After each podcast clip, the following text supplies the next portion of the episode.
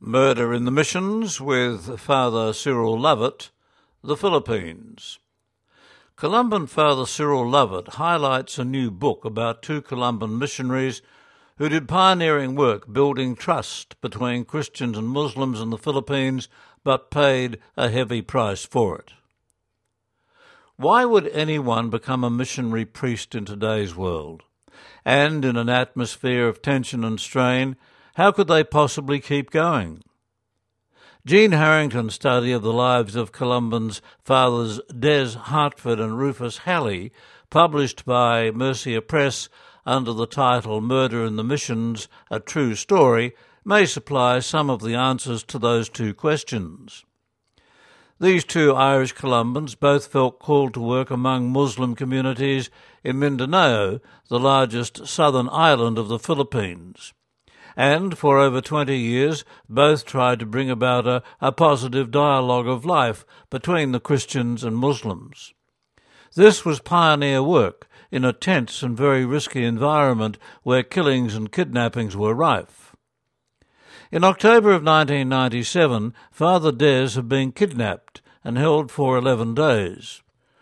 Rufus greatly admired Father Des and the pioneering work which he was doing among the Muslims, he was attracted to the task of dialogue with the Muslims and was inspired by the story of Frenchman Charles de Foucauld, who lived as a hermit among the Tuareg of North Africa and died a violent death there.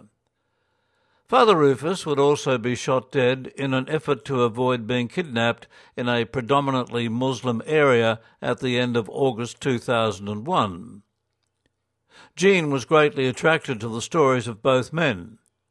She never met Father Rufus, but she had many sessions with Father Des. She visited the Philippines and interviewed many friends, Muslim and Christian, who had been close to both men. Relatives and friends of both men shared stories, letters, and conversations. And from this basis, Jean has constructed this beautifully written and carefully edited book. Fathers Des and Rufus represent the Columban missionaries of today. And as Jean Harrington tells their stories, they come across as dedicated men who were quite open about their own fears, limitations, and difficulties. Both blessedly free of any hint of clericalism, which comes across in this book, is their sheer humanity and vulnerability. They had many gifts in common, but they were very, very different personalities. Father Des, the older by two years, was a calm, reflective, talented leader of men. Father Rufus was charismatic, outgoing, a gifted linguist, an extrovert who quickly made friends in any environment. To be a missionary today, especially one dedicated to interreligious dialogue in situations of strife and tension, is a special calling.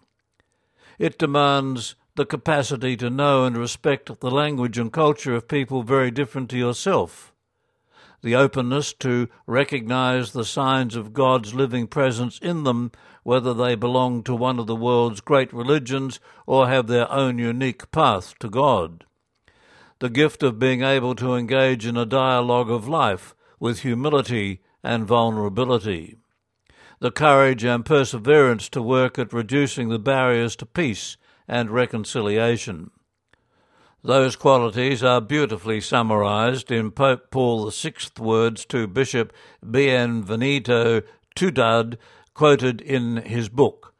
The gospel demands that we not only rise above our unfounded prejudices, but especially that we should rise above our well founded prejudices.